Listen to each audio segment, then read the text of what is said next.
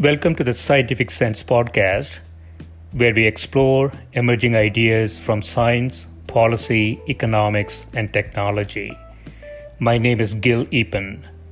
We talk with world's leading academics and experts about their recent research or general areas of topical interest. Scientific Sense is an unstructured conversation with no agenda or preparation. We cover a wide variety of domains where new discoveries are made and new technologies are developed on a daily basis. We are most interested in how new ideas affect society and help educate the world how to pursue a rewarding and enjoyable life rooted in science, logic, and information. We seek knowledge without boundaries or constraints and provide unedited content of conversations with researchers and leaders who love what they do. A companion blog to this podcast can be found at scientificsense.com, and this podcast is available on over a dozen platforms and directly at scientificsense.net. If you have suggestions for topics, guests, and other ideas, please send them to info at scientificsense.com and I can be reached at gil at eapen.info.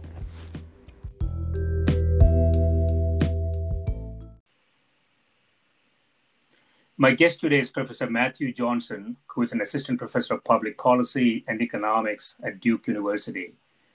Through his research, he seeks to understand how regulations, policies, and other institutions shape working conditions in the US. Welcome, Matt. Thanks, Gil. It's uh, great to be here. Thanks for having me. Yeah, thanks for doing this. I want to start with one of your recent papers uh, Demand Conditions and Worker Safety Evidence from Price Shocks in Mining. Uh, you say we investigate how demand conditions affect employers' uh, provision of safety. Something about uh, which theory is uh, ambivalent. Uh, positive demand shocks uh, relax financial constraints that limit safety investment, but simultaneously raise opportunity cost of increasing safety rather than production. Um, that's sort of an interesting, interesting thing. It's it's a bit counterintuitive, but I can see why employers might do that. When things are really good, they they want to essentially produce more and increase profits and cash flows, and sort of put uh, safety uh, uh, safety in the lower priority. Is that what you're finding?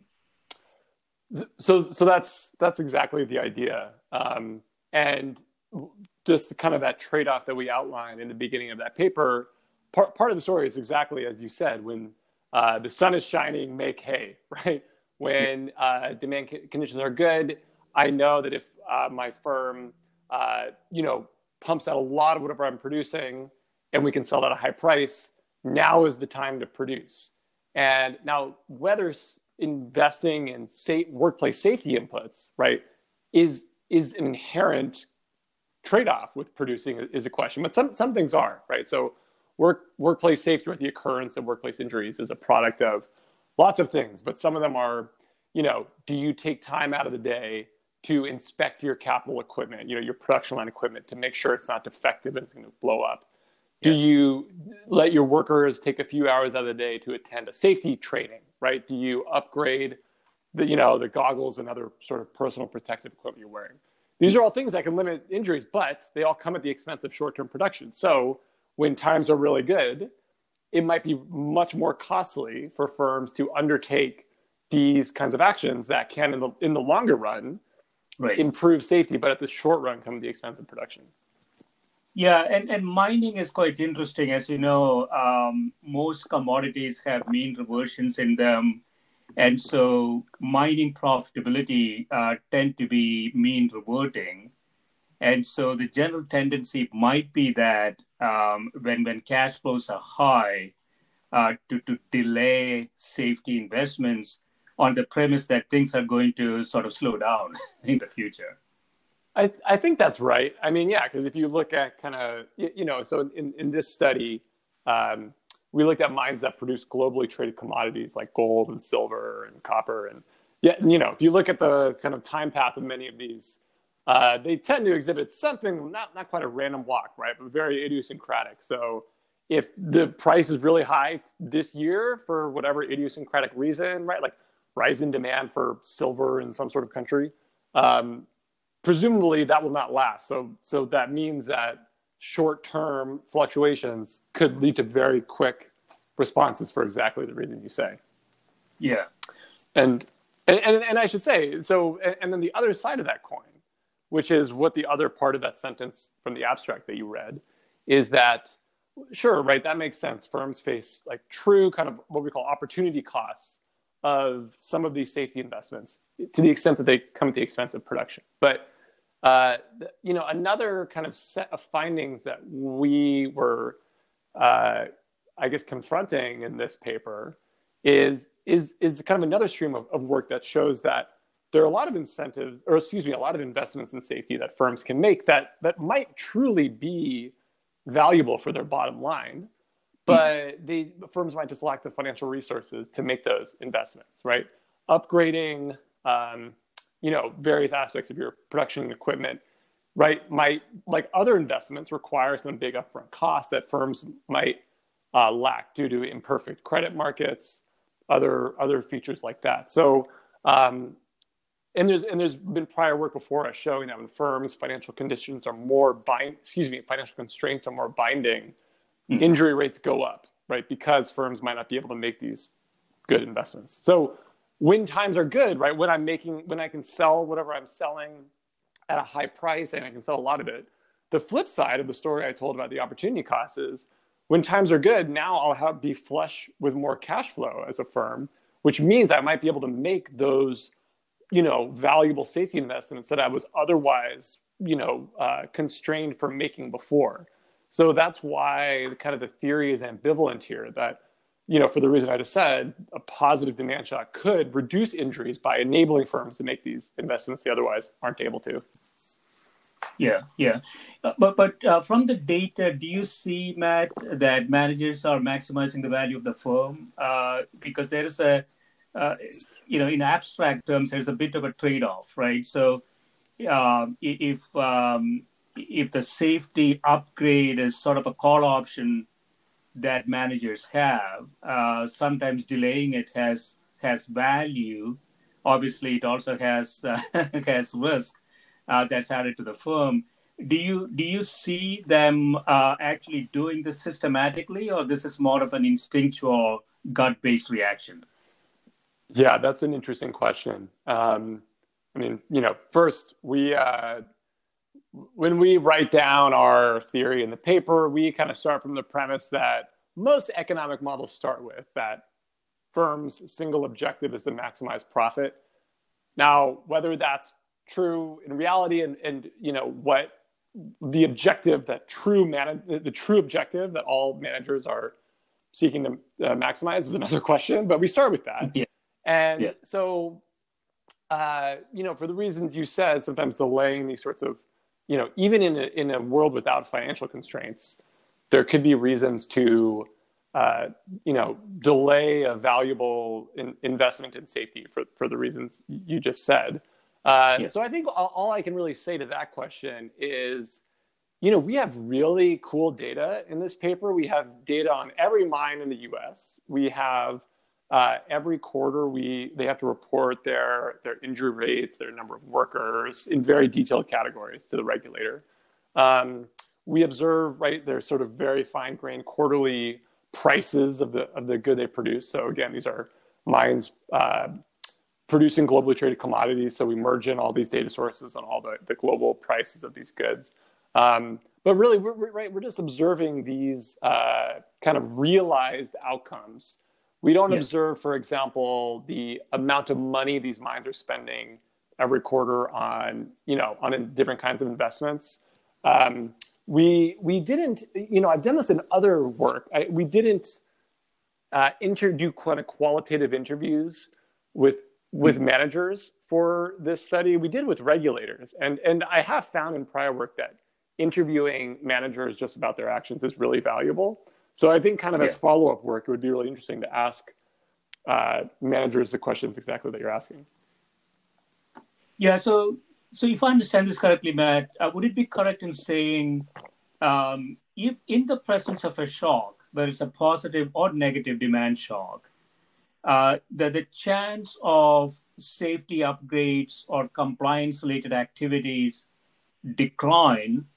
Uh, in the case of a positive demand shock, it's because of the opportunity cost considerations that you mentioned. In the case of a negative demand shock, perhaps cash flow related constraints. So in, in either shock, it declines. And and so so the safety upgrades and, and regulation compliance is more is higher in stable regimes. Do I understand that correctly? Well, let, let me say back what how you were interpreting yeah. it and see if if uh, this, this is in line with what you were saying. So, you know, kind of the the main punchline of the the, the framework that we set up is, um, you know, whatever. Suppose I'm a gold mine producing gold, and suddenly the price of gold shoots up, right? You could say the same yeah. thing for you know a pizza store that you know one day a week, right? The Super Bowl, they have tons of new orders for pizza, whatever. Um, right. right. There's two channels, right? The, the, the price of what I produce has gone up. The opportunity cost of making safety investments has increased, which means I'm less likely to, uh, you know, have my workers attend to training for safety. That should that should uh, increase injuries because our safety investments have gone down. On the other hand, yeah. things are good, so I have more money. I can make these valuable safety investments, which should have the countervailing effect and make injuries go down. So whether hmm. following a positive demand shock injuries go up or down is an empirical question depending on which of these two forces dominates, right? right? Which is relatively larger. So what we find in the paper is when a, a, a gold mine, a mine producing gold, uh, sees the price of gold goes up in the following quarters, its injury rates go up dramatically. I think we see. I think hmm. our estimate is something like uh, you know, for all of these mines, right? We, we have like, you know, a couple, like we have over a dozen different commodities here. Uh, if the price of the commodity a mine produces goes up by 1%, its injury rates increase by 0.14%. So it's like an, uh, it, it's actually a pretty meaningful amount. Um, yeah. And so, okay, so that says, okay, so we, it, what that suggests is that this opportunity cost channel is much larger than the financial constraints channel, right?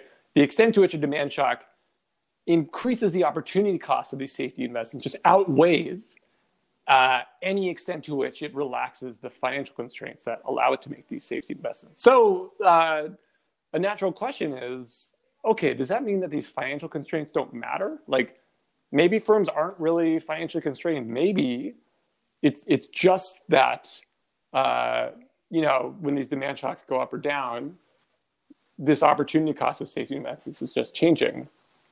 And, right. and what a, a, thing that we do later on in the paper is we, is we try to grapple with well, are these financial constraints present?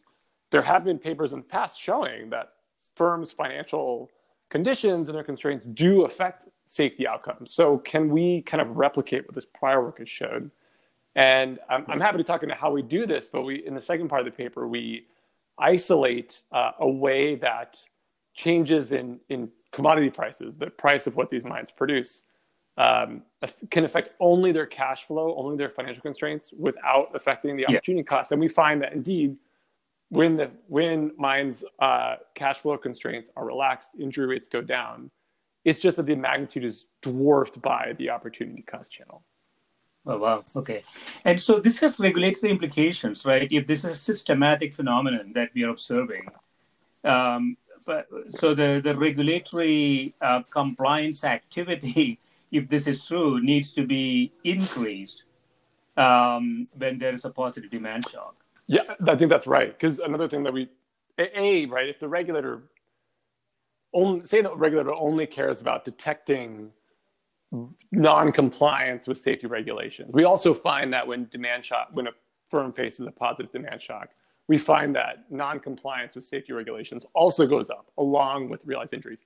So it's it's true. Um, certainly a policy implication of this is that if uh, regulators should, you know, increase the intensity of their monitoring efforts uh, yeah. to, you know, in areas, industries that are experiencing uh, positive demand shocks. Now, of, of course, there would you'd have to consider, I guess, some what we call general equilibrium effects there, right? If, if firms know that regulators are only going to inspect me if uh, you know, I'm in a, uh, you know, if I'm facing a good economic boom, then when I'm right. in a bust, I might just completely shirk on safety because yeah, I know the regulator's not coming. So you'd have to balance some sort of cat and mouse game there. But I, I think you're exactly right. right. There should be something uh, with which regulators should respond to um, the the conditions that might predict more or less uh, violations of their regulations occurring. And you really don't see that. I, I, think in the least in the U.S. at least, you don't you don't see regulators uh, make those sorts of adjustments. Yeah, yeah. So so the uh, as you say, the opportunity cost is the dominant factor, that is the reason they're delaying safety investments. Presumably, they will take up those investments when demand is low, mm. right? I mean, you, you cannot completely not do do it. So you know the decision is sort of a delaying decision not avoidance right uh, well in a world without financial constraints yes um, yeah. where if i right yeah if i know that the you know the, the stamping uh, the, the, the, stamping equipment on my production line is old and any day now could short circuit and you know take out one of my workers hands then that's true. Like it, that when it's that's a question of when I upgrade it, not if. Um, and there's a rich literature in economics of this kind of timing question. Um, so I think you're right. In a world where there's there's no role of financial constraints, then it kind of changes the implications of how firms would make these decisions. But in, in a world where firms are truly financial constrained, then there is a question of it's not just when I make these investments. It's also if. Right, right. Yeah, I mean, it, it goes to the capital structure issue. I mean, it, it goes to how the firm is managed. So if I have high demand and I increase my uh, dividends, I come to bad demand scenario, I don't have any money. Uh-huh. That's interesting. Um, you know, you might end up with uh, with that type of situation. Yeah, too. that's an interesting point. So, uh, so I want to jump into another paper. Um, again, a very recent paper: regulation by shaming. You say dif- uh, deterrence effects of publicizing violations of workplace safety and health laws. Um, so, in the paper, you say publicizing firms' socially undesirable actions may enhance firms' incentives to avoid such actions. Uh, in 2009, uh, the Occupational Safety and Health Administration, OSHA, began issuing press releases about facilities that violated safety and health regulations. So, so, so you're arguing here that such um, um, such a, a, release of information to the public um, has beneficial effects uh, in terms of firm behavior. Well, that's the premise that I test in that paper. Exactly. So, yeah. I mean, and, and, the story is is pretty simple. Um, if if I'm a firm and I know that I could make some investment that's costly to say, you know, take some, you know, result result in some outcome that would be socially desirable, right? Make some investment that would, in my case, uh, reduce worker injury rates, improve worker safety. Um, yeah.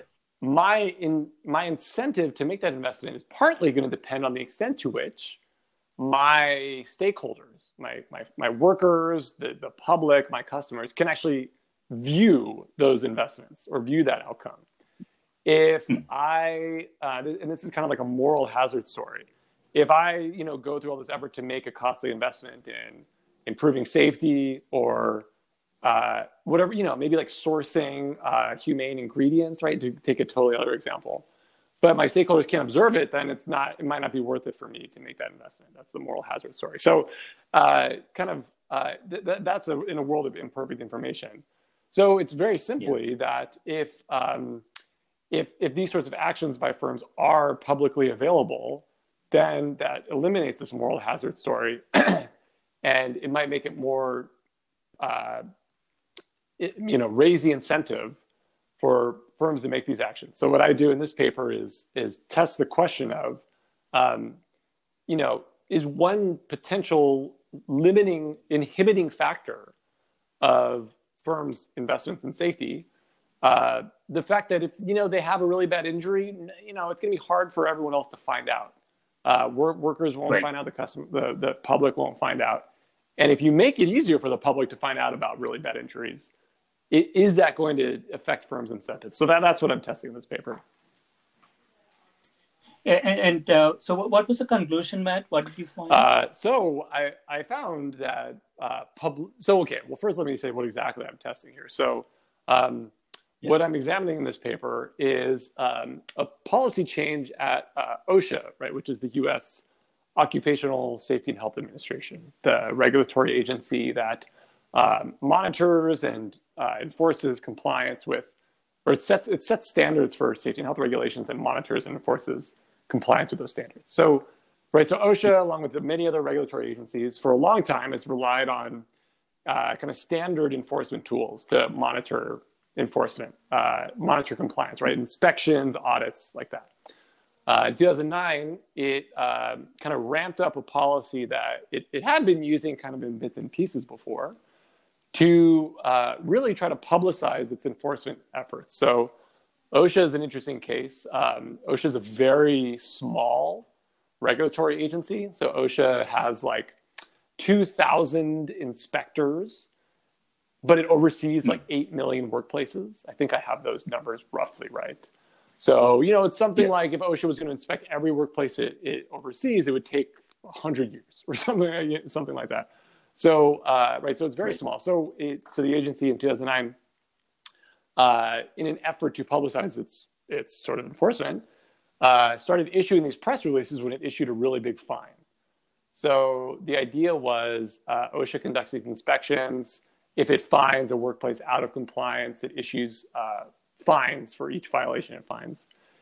If it issued fines above $40,000 for the most part, uh, the idea was then it would issue a, a, press release detailing what happened. So if OSHA came and inspected, you know, Matt's steel plant uh, and fined me $45,000, it would write a press release about me saying, OSHA just uh, fined Matt's steel plant $45,000 for violations uh, of, of, for exposing its workers to safety regulations, or excuse me, to safety hazards. Um, and it would sometimes get pretty detailed. Like, you know, Matt Johnson, the manager, was clearly not uh, invested in the safety and health of his workers. Um, and mm-hmm. workers recently suffered uh, you know, an amputation of an arm. When OSHA inspected Matt's workplace, uh, it found violations of, you know, personal protective equipment, uh, you know, fall hazards, yada yada yada. Right, get pretty specific.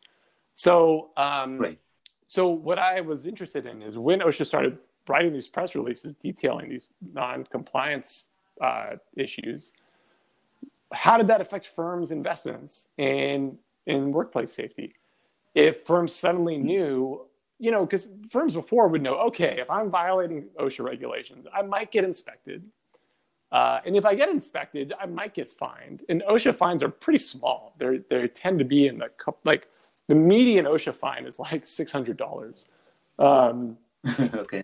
But now suddenly, oh wait, if I'm really egregiously violating OSHA regulations and I'm caught, I might get publicized. And OSHA itself called this regulation by shaming. So I might get shamed. Um, now, right. right. it's not just I got to pay a paltry OSHA fine. Now, uh, there's going to be this press release that OSHA writes. Very often, OSHA would write these releases, and a local newspaper would cover it. Or, you know, if I'm a steel plant, then kind of the the steel industry weekly digest, right? If there's like an industry trade press, would also cover uh, and re-release this press release. So suddenly, there's there's much right. more that can happen, and um, you know, it, in a world of perfect information, this this publicity might not matter. If everyone already knew that I, I Matt Steel Plant was already violating OSHA regulations, then there's a press release about it. Everyone's like, oh, we already knew that.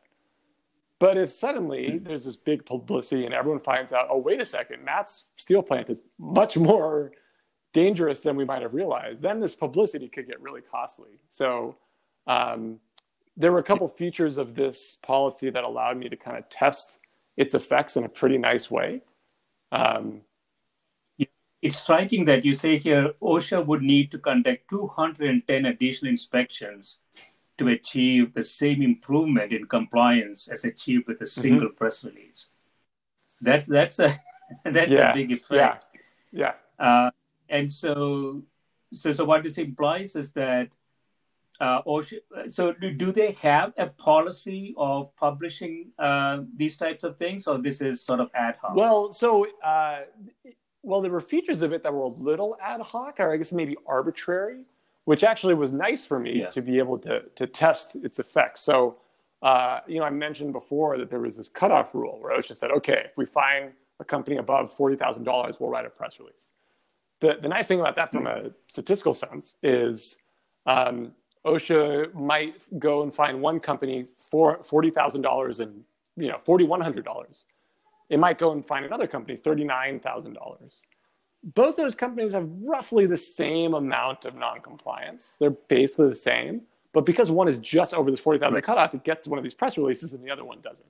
So there's this nice, you know, we call it quasi-random variation, essentially arbitrary variation in very similar workplaces that do and do not get this publicity. So I, I'm able to use that variation. And then I, what I look at is if, you know, company A got just barely was the subject of one of these press releases, right? Had a had a fine above the cutoff. Company B, you know, another part of the country, just barely didn't. Uh, what I'm interested in is looking at well, what happened to the compliance decisions and the subsequent safety outcomes of neighboring workplaces of those two, right?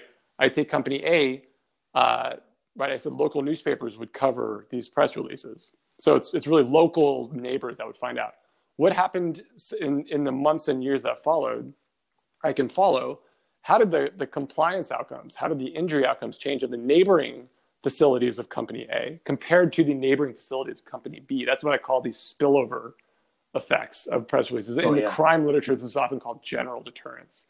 And I, and I find these very right. large uh, spillover effects. So, mm-hmm. um, uh, and, and, and, they increase with proximity. So, one thing, uh, if OSHA writes one of these press releases in the next three years or so, um, there, there's a reduction in something like 70% of violations of OSHA regulations wow. uh, in, in, neighboring facilities within about five miles and, in the same industry. So very localized. And even, even if you go further out, if I look at one of these press releases, how does it affect the compliance of, of workplaces located up to, say, 30 miles away?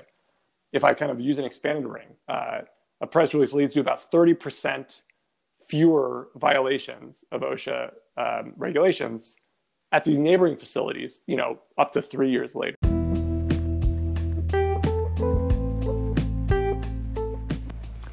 This is a Scientific Sense podcast providing unscripted conversations with leading academics and researchers on a variety of topics. If you'd like to sponsor this podcast, please reach out to info at scientificsense.com.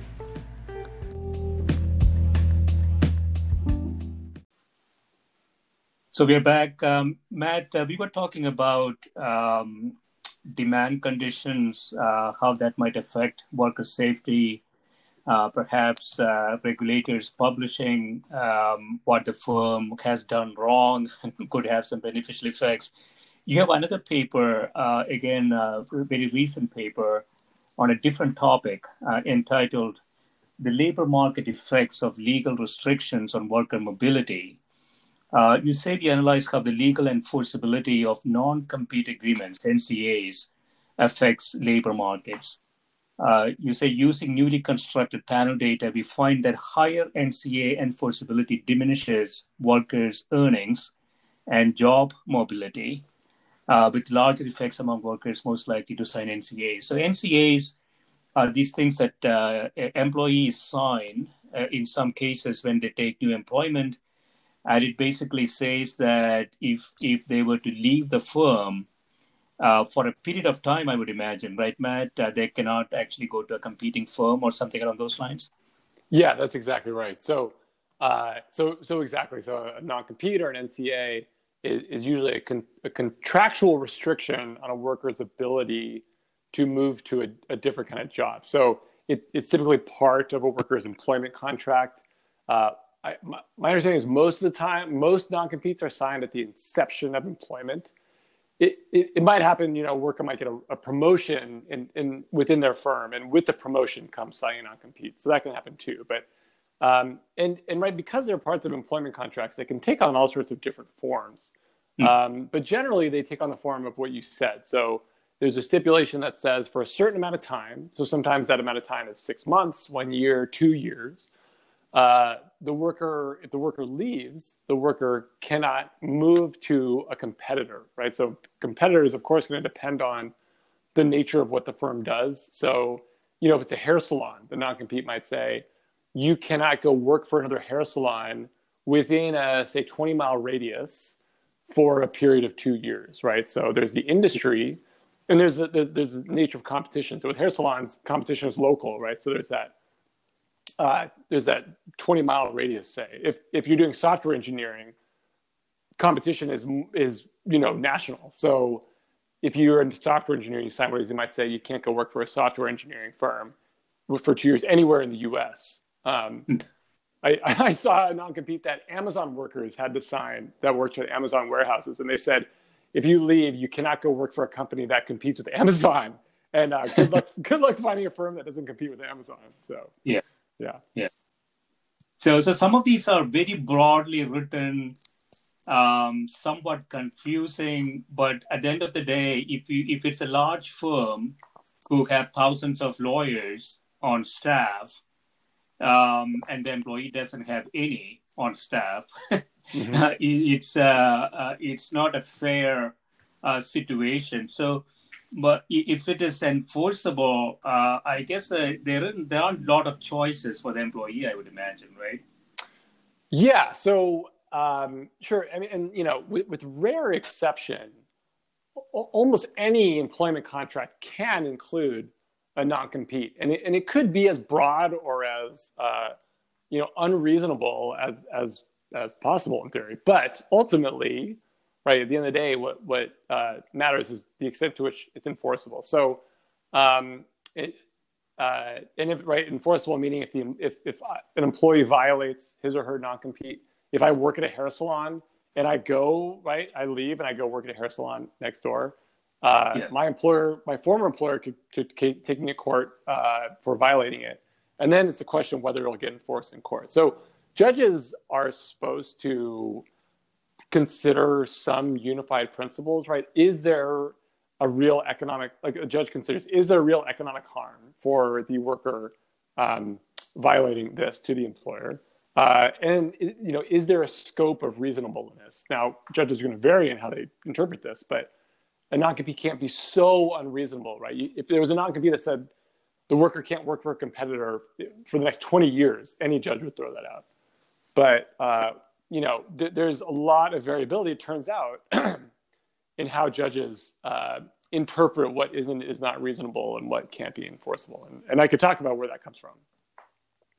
Yeah, and so so the um, the crux of the paper though is that the, the effects of that, right? The effects of an NCA on employees' ability, empl- workers' earnings, and their ability to negotiate. And there are some spillover effects both within the firm and essentially within the industry, I would imagine, right? In some sense, when you sign something like that, the employee is taking himself or herself away from the pool of mm-hmm. available employees. So it, it has an effect on the overall industry too, right?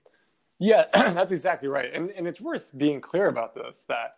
Um, you know, you know, non-competes are now like federal lawmakers are talking about it. You know, it's over the last few years, it's gotten a decent amount of news coverage. As far as I can understand, uh, before say like four, five or six years ago, this this idea, you know, this this national conversation about non-competes was was not there. So it was it was really kind of you know historically non-competes were really I, my understanding is uh, perceived to be reserved for very high level executives uh, very high skilled workers right? Like in like where, where knowledge creation uh, like is really important to, to the firm's production right? So so software engineers uh, industries where r&d was really really uh, pervasive.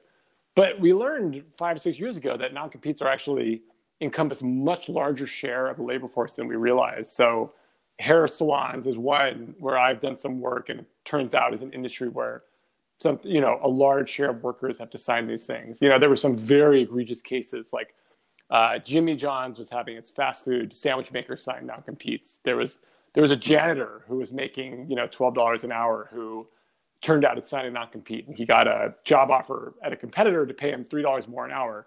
He went to take it, and then his old uh, company sued him right for violating his non-compete. So the, the the realization that these contracts were much more widespread than people realize kind of led to these questioning like okay right maybe non-competes are protecting these assets for the firms uh, right by limiting workers ability to take null, you know trade secrets take client lists with them but like maybe there's something else going on maybe you know th- this is a way that firms are uh, holding power over their workers mm. uh, which would not happen in a kind of a perfectly competitive labor market so so so that's some some backdrop of, of why people got interested in non-competes now the thing is because people have only recently become interested in this we, we really don't have good systematic data on individual level workers who have signed non-competes. So there, there's there's one or two exceptions of this. So there's some work by uh, Evan Starr, who's at University of Maryland, who did a nationally representative uh, survey asking workers yeah. if they sign non-competes. Um, I and some of my old work uh, with my co-author Mike Lipsitz did a survey of hair salons asking about it. But really, we, we don't have any time series data going back several years asking people about non-compete use, uh, let alone you know over the last two decades. So there, there's a question of non-compete use, and then there's a question of the policies surrounding the extent to which non-competes can be enforceable. So what we do in this paper is we don't have any data on who has signed non-competes, but what we do is we go back about 30 years, and we're able to construct, uh, you know, what we call this this panel data set. Basically, a data set on every year. What was the law in every state, um, determining the extent to which a non-compete would be enforceable. So right. there's no national law on this. It's all up to the states. This is kind of a vestige of how labor law has been conducted in the U.S. over the last few centuries. And, and, be, and because of uh, things like judicial decisions, some legislative changes, there have been changes within states over time. Um, so, so when we look at the ultimate thing we do in this paper is we ask when a state makes non-competes more easily enforceable, when they make it easy, you know, easier for an employer to enforce a non-compete against a worker, what happens to earnings? Now, yeah. the effect that we find is going to be a, a, sort of a mix, a combination of, um, you know, w- when non-competes are more easily enforceable, what happens to workers who actually sign non-competes, and what happens to these spillover effects, like you said, within industries, within labor markets. Um, and I can go into that. So basically, what we find is that when non-competes become more easily enforceable, on average, workers' earnings decline by uh, you know a meaningful amount. And I can talk about how we kind of decompose the, the different groups of workers that are affected by these law changes. Yeah, I, I was just thinking about this, Matt. You know, at the high end, um, in in high technology and biotechnology and so on, there are concerns around intellectual property, uh, and so if the employee is involved in, as you as you mentioned, you know, research and development and IP development, mm-hmm. the firm has an incentive uh, to assure that the employee doesn't leave and you know basically take all the secrets away. Um, but on the low end, like the the hair cutting salons that you talked about, um, it's a different situation. I also wondered in the low end, you know, in some sense, this this uh, feels like collusion between the firms mm-hmm. in the sense that suppose NCAs are uh, expected and it has become sort of standard. Yeah. Uh, then you don't have this problem of you know employees negotiating for higher higher pay, right? Yeah. You kind of lock somebody in, uh, but the competing firms might also welcome that uh, because you know you don't you don't have the the pay going up because of employees moving back and forth.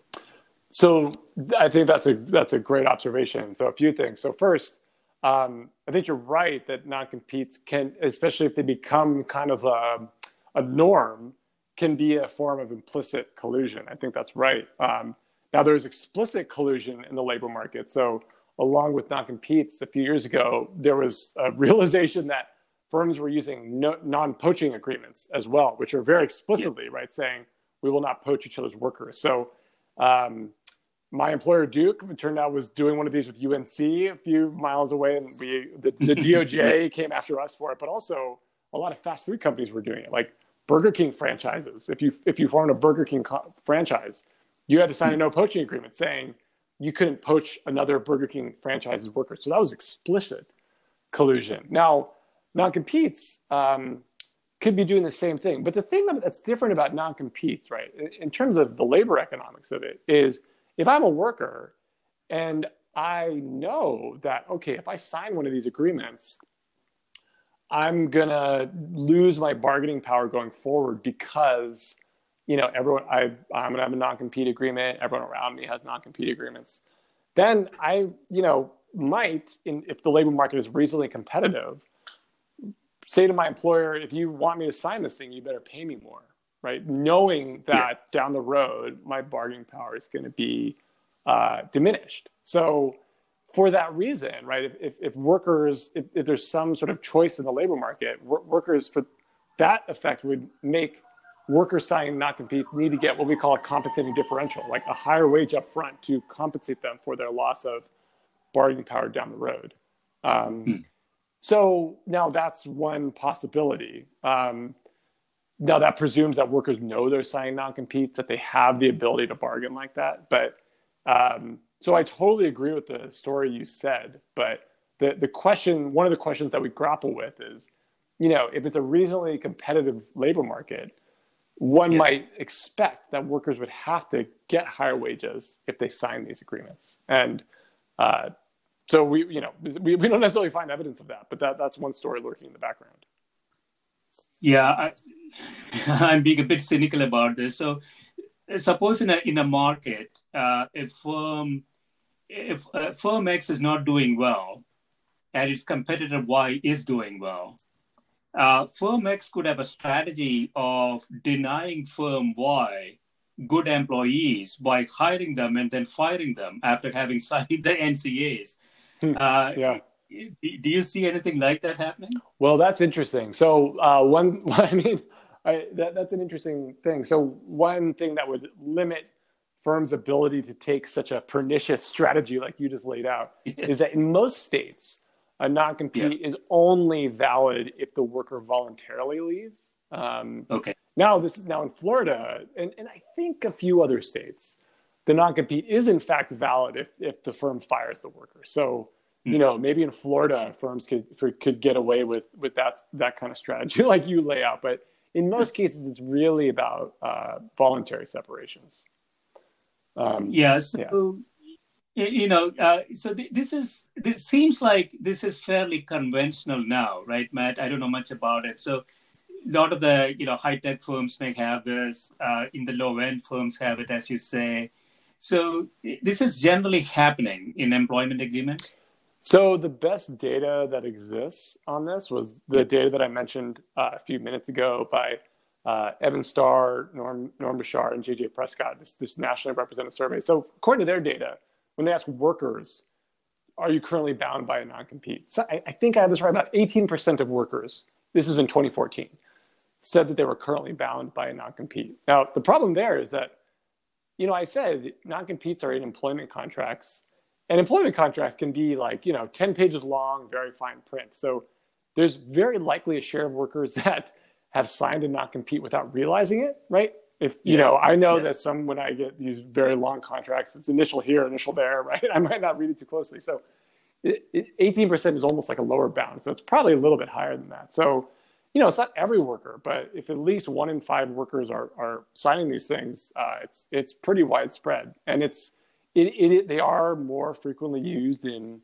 high skilled occupations, um, like the software engineers, like you know R and D, like managers, um, but you know they are used surprisingly often, you know, at the lower end. And one thing I'll say about the hair salons, um, you know, that that's actually a really interesting industry because in terms of the wage distribution, hair salons are on the low end. Like hair hairstylists, you know, except for the very high end ones, uh, I, I, think the median um, yearly compensation in that industry is like forty five thousand dollars, something like that. Um, yeah. and, and, you know, considering the fact that these workers have to go to uh, occupa- get occupational licensing, go to cos- cosmetology school, you know, they have a lot of loans to pay too.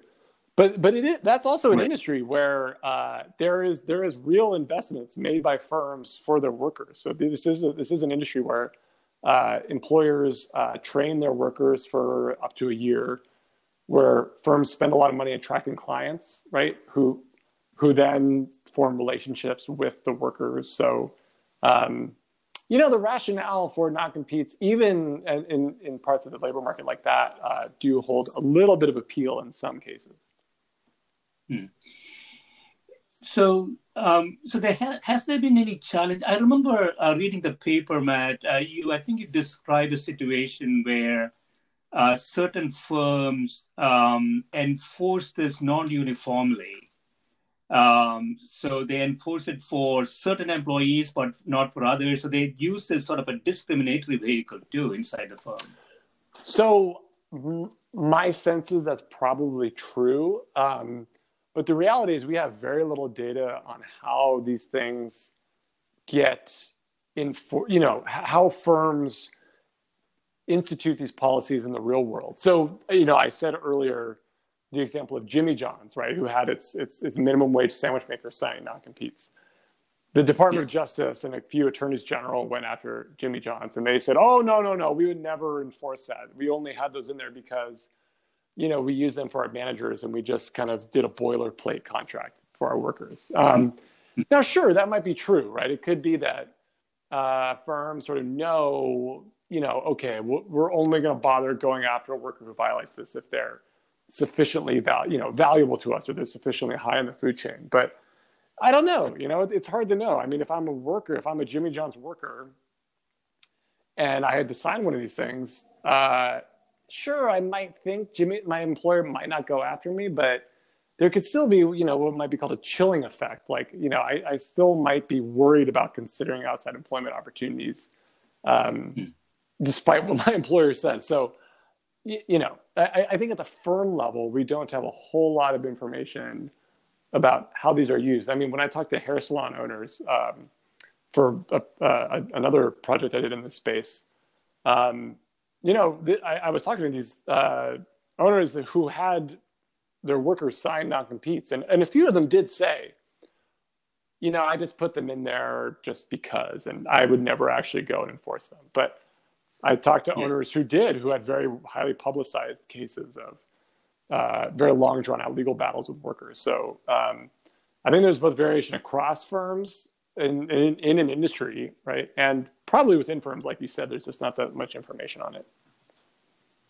Yeah, one interesting thing might be also um, you say here we find that higher NCA enforceability diminishes workers' earnings and job mobility. Mm-hmm. Um, so, you know, it is intuitive to to think that over time, uh, the earnings ability of the worker declines because the worker doesn't have much negotiation negotiation power.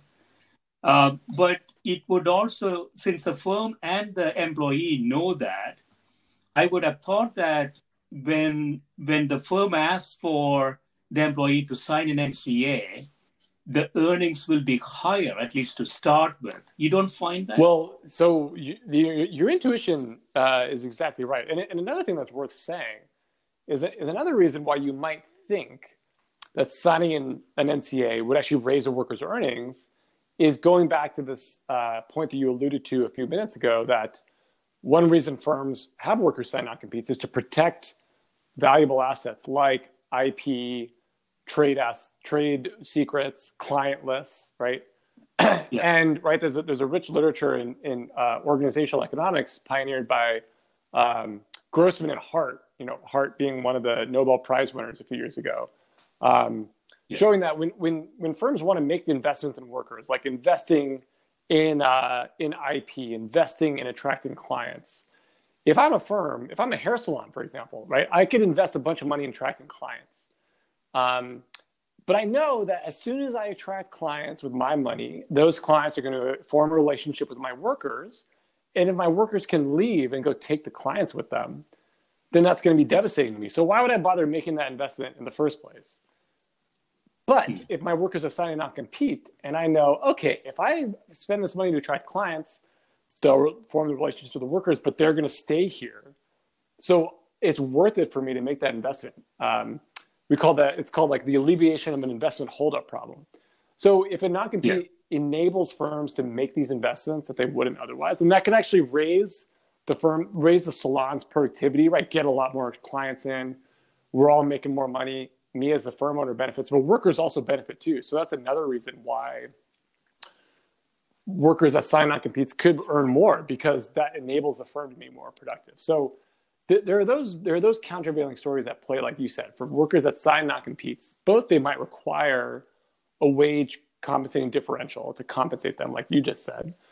They might get a higher wage because they're more productive, but they could get a lower wage because you know maybe workers sign these things without fully internalizing the future costs and they have lower bargaining power going forward and um, you know they're they're stuck with that. Um, now there, there's a few more there's two wrinkles to that that i want to sort of specify. So one is um, what we lay out in the paper is that if you make non-competes more easily enforceable not only is that going to affect the wages of workers that sign non-competes, but it could have spillover effects on other workers, even those that don't sign non-competes. And, and the reason that we lay out is um, if, if many more workers in my labor market have signed a non-compete, that means there's going to be less labor market churn. There's going to be fewer workers moving around. There's going to be fewer firms looking for uh, new vacancies just because there's more workers locked in place. And when right. there's less churn, there's less dynamism in the labor market. There's a lot of evidence from prior work that that just reduces wages for everyone. It makes it harder for me to find the right job, right? A lot of ways that wages increase are you climb what's called like the job ladder. You like go from job to job until you find the right one. When there's less job dynamism, it's harder for workers to do that. So when more workers sign non-competes, other workers' wages might fall, even though they themselves have not signed and not compete. Um, so we, we, we it's hard for us to test this directly because we don't have the data on non-compete use, but we do a related test where we test for these sorts of spillovers. Basically, what we do is you take uh, a local labor market, basically that straddles the state border. You take two counties, one that's in, say, like um, uh, Missouri and one that's in uh, Illinois, right? That are both in the St. Louis metro area.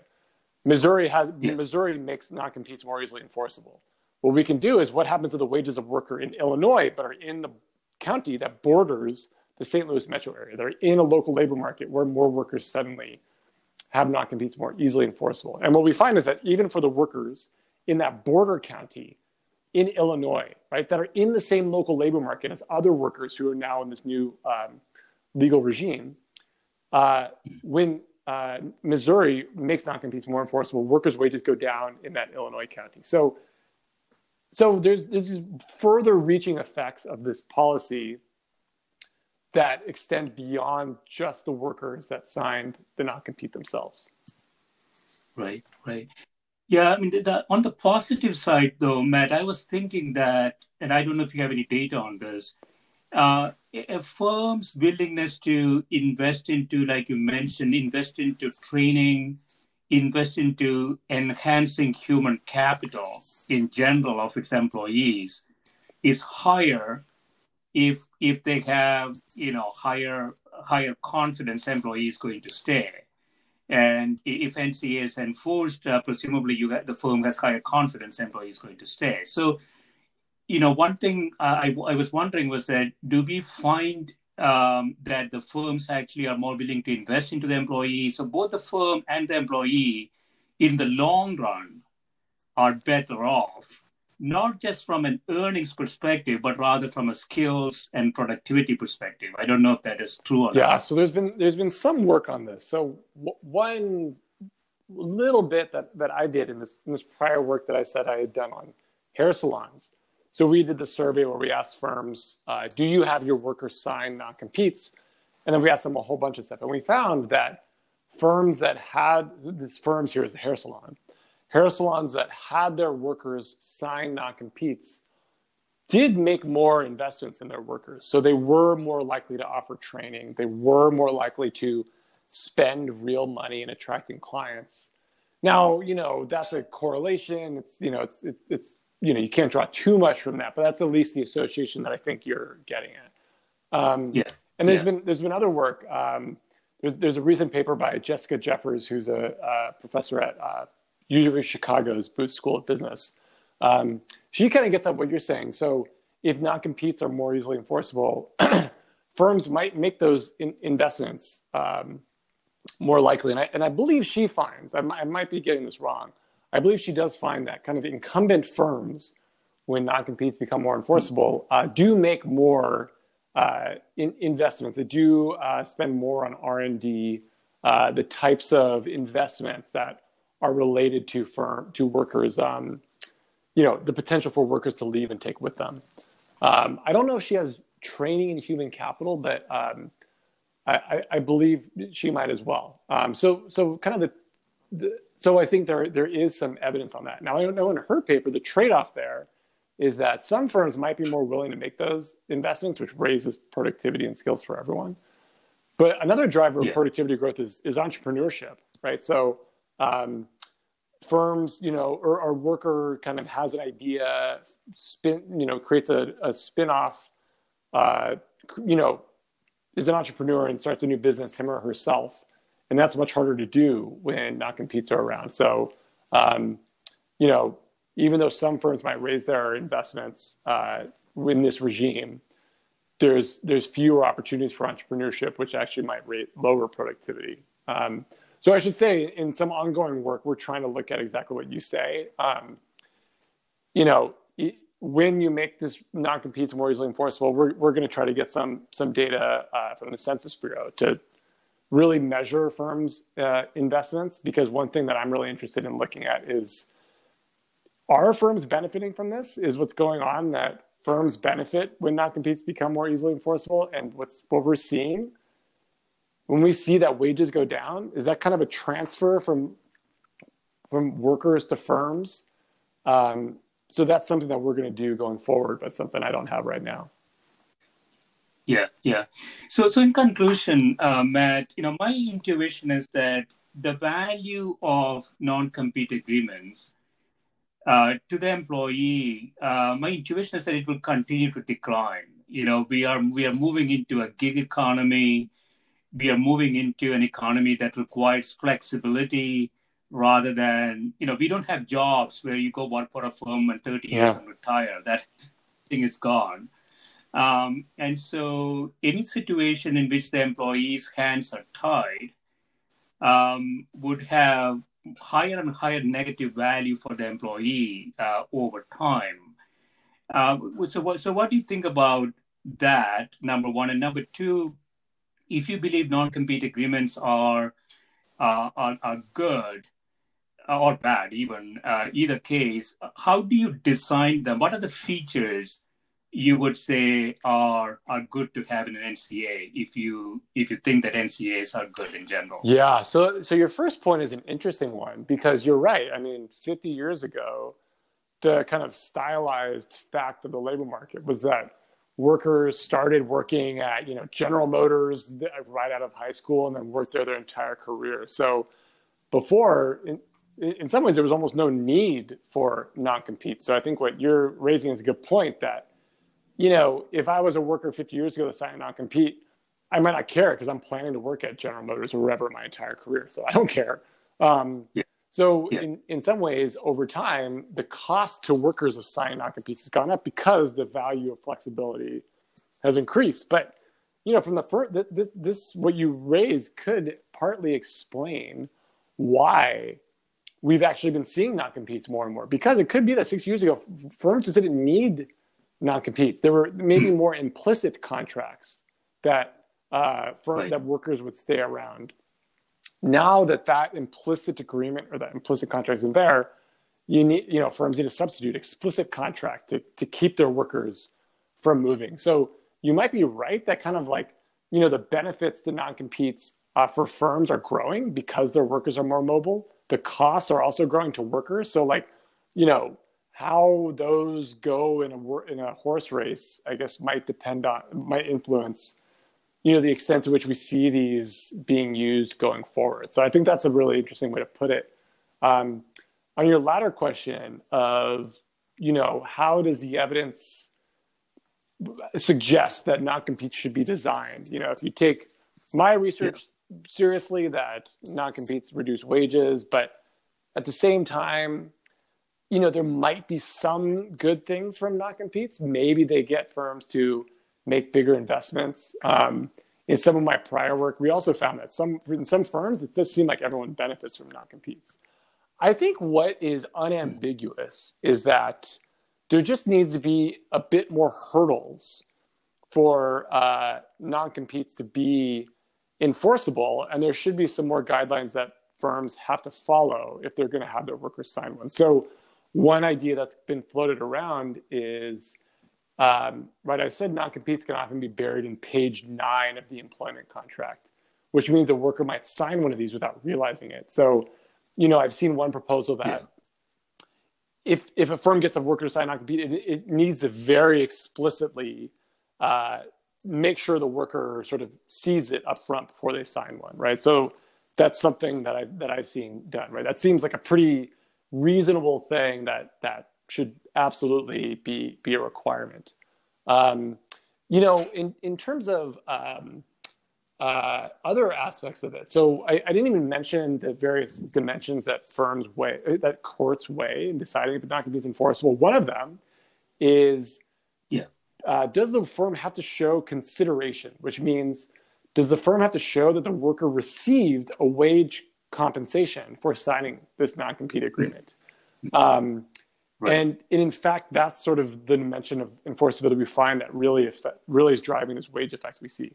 Um, you know, I, I, think I think one possibility could be you just uh, make a requirement that firms have to show acknowledge somehow that this is costing workers and they need to somehow pay the workers for for signing one of these because as you said if the firms are benefiting from this non-compete that shouldn't be a problem. The firm right. knows they're going to be more productive by having workers sign non competes. That they shouldn't it shouldn't hurt them to have to pay the worker a little bit more to sign one. Um, so I think that's a pretty yeah. that you know that seems like a pretty reasonable stipulation that should happen going forward.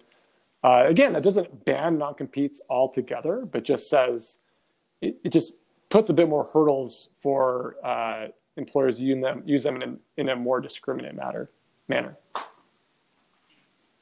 Yeah, so so it sounds to me, Matt, that more explicit uh, requirements. So the employee is saying, "I'm going to sign this, but I need to know what what the firm is putting on the table." In effect, the employee is given the firm something of yeah. value, and it, there has to be some sort of reciprocal arrangement that the firm will be giving the employee some value, whether it's training, whether it's promise or of something i don't know what it is. So but i think if i understand you correctly that that that has to be sort of spelled out more explicitly rather than you know a template type NCA. i think so. You know in many ways what that requirement is doing is setting the stage for what kind of the traditional law and economics discipline believes happen in the contracting right? Traditional law and economics says just let the worker and the employer bargain and they'll arrive at whatever's best for the both of them. Because it's a efficient contracting idea. But we, we know that from just from a lot of evidence that most contractings that happen that way. So you may you put these requirements on the table exactly as you say. It just sets the stage for workers and employers employers to maybe bargain over the terms of these agreements in a slightly more equitable manner right? There's, it's not going to be fully equitable but at least sets the, ter- the, the, the bargaining table a little more level. Um, and I think that's right because um, you know when I started my work on this stuff, I might have five years ago I might have thought we should just ban non-competes altogether. Uh, talking to firm owners made me realize in some cases these these are good. So I don't think the answer is just to ban them altogether. I think it's just to put, set the stage exactly as you say. Excellent, excellent. Yeah, this has been great, Matt. Thanks so much yeah, for thanks spending for the time invitation, Gil. It was really fun to talk to you. Thanks. Absolutely. Thank you.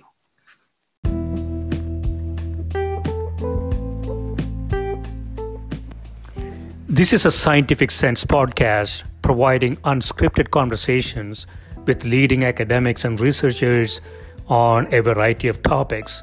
If you'd like to sponsor this podcast, please reach out to info at scientificsense.com.